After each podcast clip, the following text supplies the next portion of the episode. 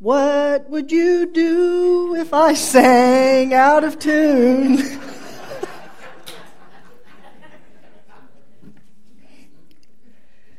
I didn't know that was going to follow, Larry. I don't know if that's serendipity or hell, but um,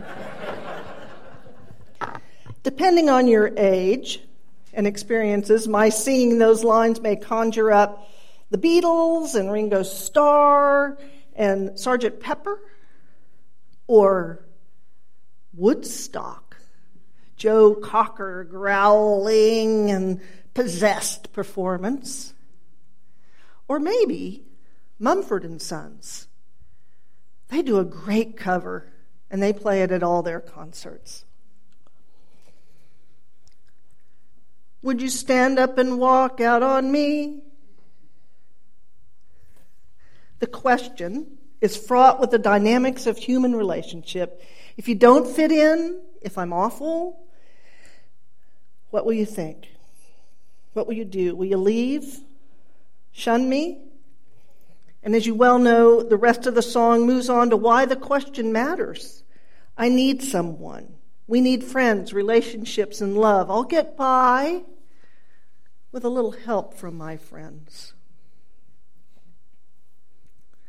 I'm not going to sing my way through this sermon. I know you'll be relieved. Instead, this is going to be a participatory sermon. I need a lot of help from my friends. The theme for July is harmony, and making music and singing in harmony has useful metaphors for us this morning. Now, in order to have harmony, you have to have a starting place. You have to have some dominant note, a focus, and the unison sound is the organizing principle around which harmony is built. So, I couldn't find a tuning fork. Just want you to know you have a hip minister, sort of, kind of. So,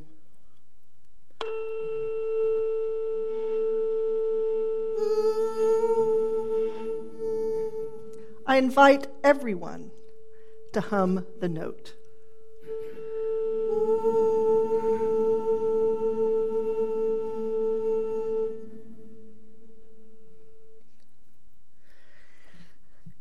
That particular sound is a specific frequency vibrating at a four hundred forty, four hundred forty cycles per second, four hundred forty hertz. It's a concert, A. The note, the concert master, the first violinist, stands up and plays, and then all the instruments tune to that. If you sang an octave below, you were singing two twenty, or if you were a soprano and thought, I can sing above that. But still in unison, you were doing eight eighty. I'd like to try it again, this time on ah. But what I want us to do, with gusto, is see how long you can keep that ah going. Okay, all you who claim you can't sing, we don't care.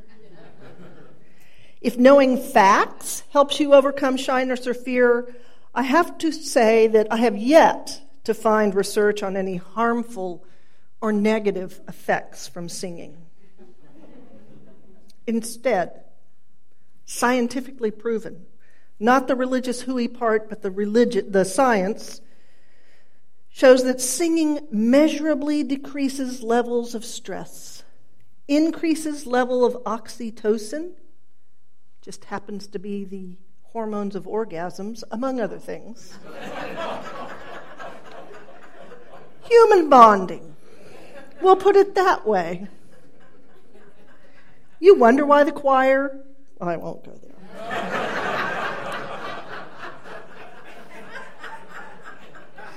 Singing helps regulate your heart rate, your breathing. It diminishes depression. Singing creates well-being, so we do it every Sunday. Alas, no study makes claims whether this feeling of well-being extends to your feelings toward your preacher and the sermon. Alas. But if you choose not to sing with us, just be an appreciative audience. So what we're going to do is sing "Ah" and see if we can keep it going for a minute. Let me give you that A.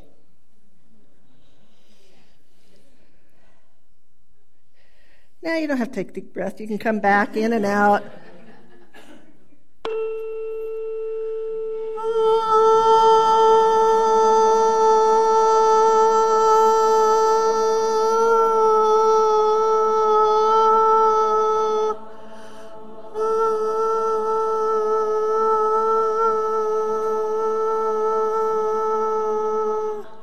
That was fifteen seconds. We'll do that.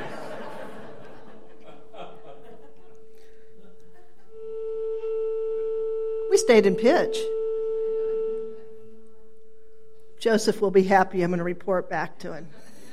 They can all sing. I was curious how long we'd stay in unison.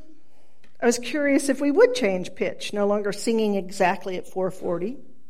And if we didn't, sometimes a whole crowd will just adjust to whatever that new pitch is. Every choir knows that experience of singing a song, and by the end they're a whole pitch lower, but they're all together, by golly. One common reason people say they come to Hope Church is they're looking for people like them. They're looking for people with similar worldviews, ideas, just like someone who could sing that four forty with you, seeking a unity to be in sync with others. Although our individual theologies really are not in unison, our politics are not singular, our economic status, education, gender preferences, family situations, and life experiences are not the same. So what is that unity we seek? Without sounding too simplistic, I think our humanness is that point of unity. It is straightforward, but not easy to accept the humanness of many who are different. We live in a society where skin color and nationality and language and weight, gender, wealth, privilege, power can all determine whether you're treated as a full human. When a group of humans must repeatedly declare to the rest of us that black lives matter, they're demanding to have full human rights, and we're not living up to our values. In Unitarian Universalist language, our values insist on the inherent worth and dignity of every human, every person. And it requires justice and equity and compassion in those human relations. When the state of Oklahoma locks up a world record number of women, yet women are no more criminal than men, we're not living up to our values of treating everyone as human. When anyone goes to bed at night regularly without enough food or having basic need, needs met, we're not living up to our values. Although when any two human beings are allowed to marry, we are living up to our values and being in unison.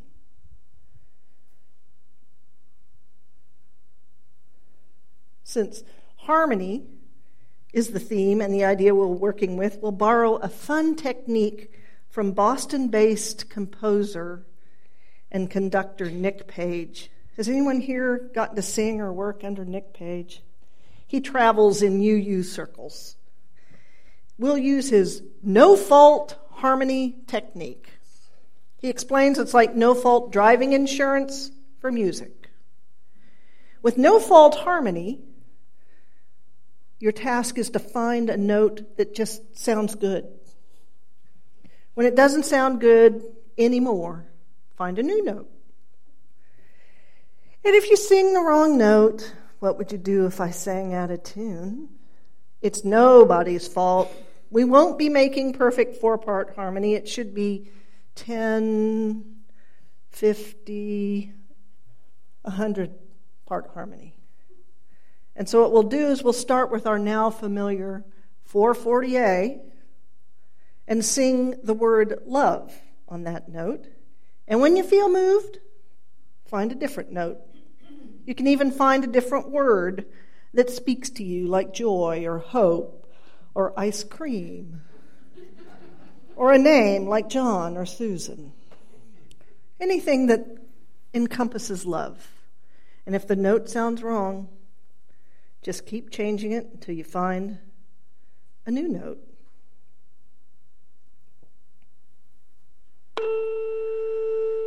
Love, hope,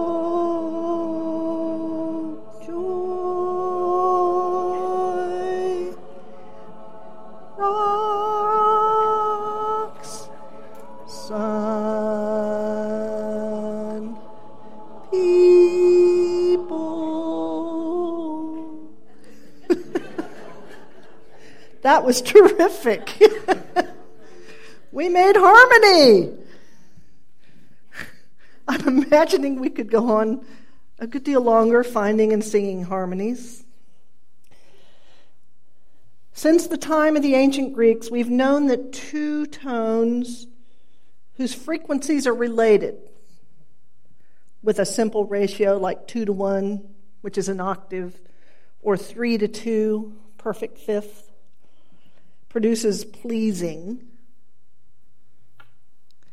musical intervals. And this isn't this doesn't come about because of culture or musical training. Infants, even monkeys, can hear the difference in harmony. Scientists have studied whether these pleasing harmonies are easier, easier on the ears because of the way the sound waves combine, or the way our brains convert them to musical impulses. We're, we are, our brains are hardwired to hear and enjoy harmony. The brain image lights up when we listen to harmonies. The great twentieth century violinist Yehudi Menuhin explains, music creates order out of chaos, for rhythm imposes unanimity upon the divergent, melody imposes continuity upon the disjointed, and harmony imposes compatibility upon the incongruous. Many fields, not just music, use the term harmony to describe a balance of disconnected things. It's an ideal for beauty.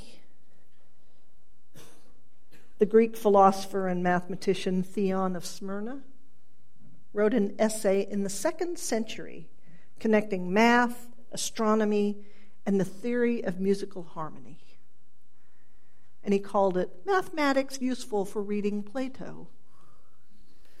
Music is the harmonization of opposites, the unification of disparate things, and the reconciliation of warring elements. Music, as they say, is the basis of agreement among things in nature and of the best government in the universe. As a rule, it assumes the guise of harmony in the universe, of lawful government in a state, and of a sensible way of life in the home. It brings together and unites. So it's harmony that imposes compatibility upon the incongruous. It brings together and unites. At its root, harmony means to join. But in Greek, the word harmony means with heart, concord, with heart. So our common humanity isn't enough to just create unity and fairness. It takes every single one of our human capacities to think, reason, and feel, and then harmonize with our heart, with love. We integrate all this conflicting data that we receive and then create harmony through the energies of love, the energy that allows us both distance and the capacity to stay together in harmonic relationships, our covenant. We're speaking that harmony. So if love is our central organizing principle, specifically at Hope and with our larger Unitarian Universalist brothers and sisters, our best human natures lead us to stand on the side of love. Our love looks beyond divisions of belief, of race, and of identity. Love is what gets us up in the morning. Love is what we use to identify and repair broken parts of the world. Love is what lives beyond death. I need somebody to love.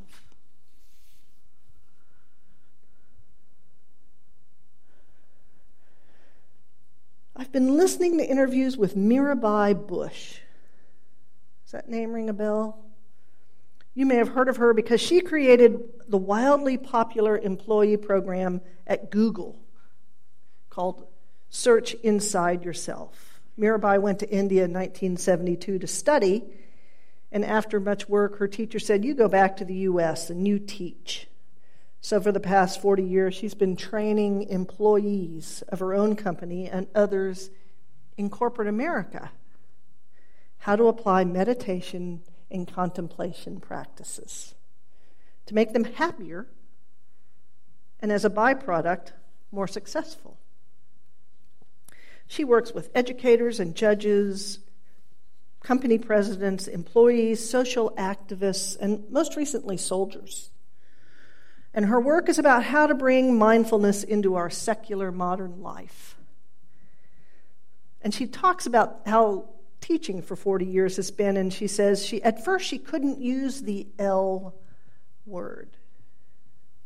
She couldn't use the word love to talk about what she was teaching.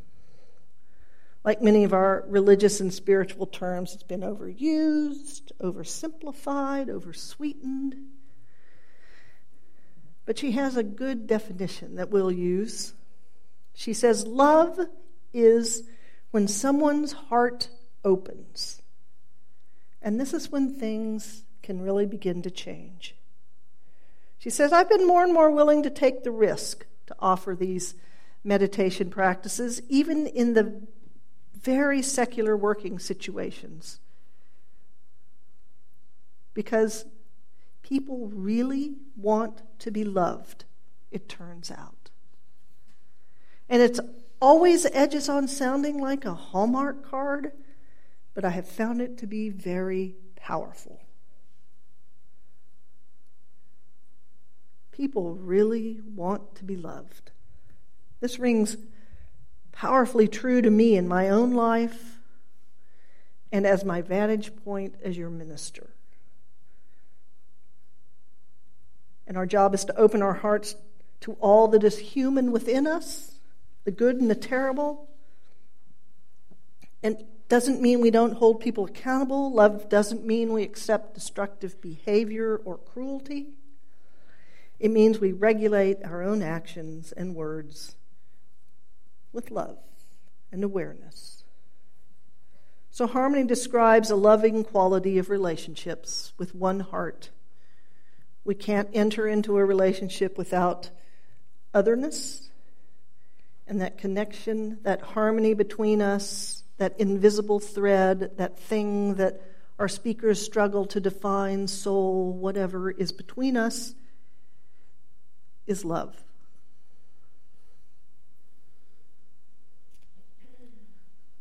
We're going to get by with a little help from our friends. With love, we can find the harmony,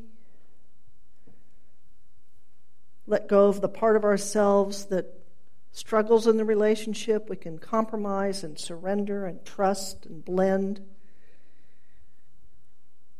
And with love, we can create the most powerful and beautiful music together. So we're going to try our no-fault harmony on hymn ninety-five. So pull out your hymnal. What we'll do is we'll sing it once in unison, Chris will play along. And then the second time around, use that no-fault harmony skill, sing with love, and create your own harmonies.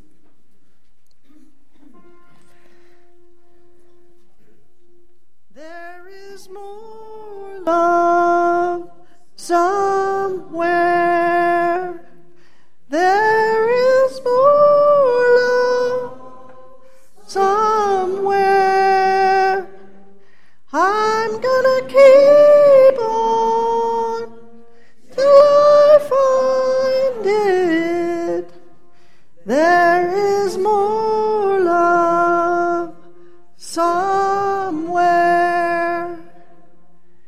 There is more love somewhere. There is more love somewhere. I'm gonna keep on till I find it. There is more love somewhere. That's all. Just that verse. Oh, you want to keep going? Okay. No, we won't. We'll sing it next time. It is a great hymn. So I say, there's more love somewhere. May it be so.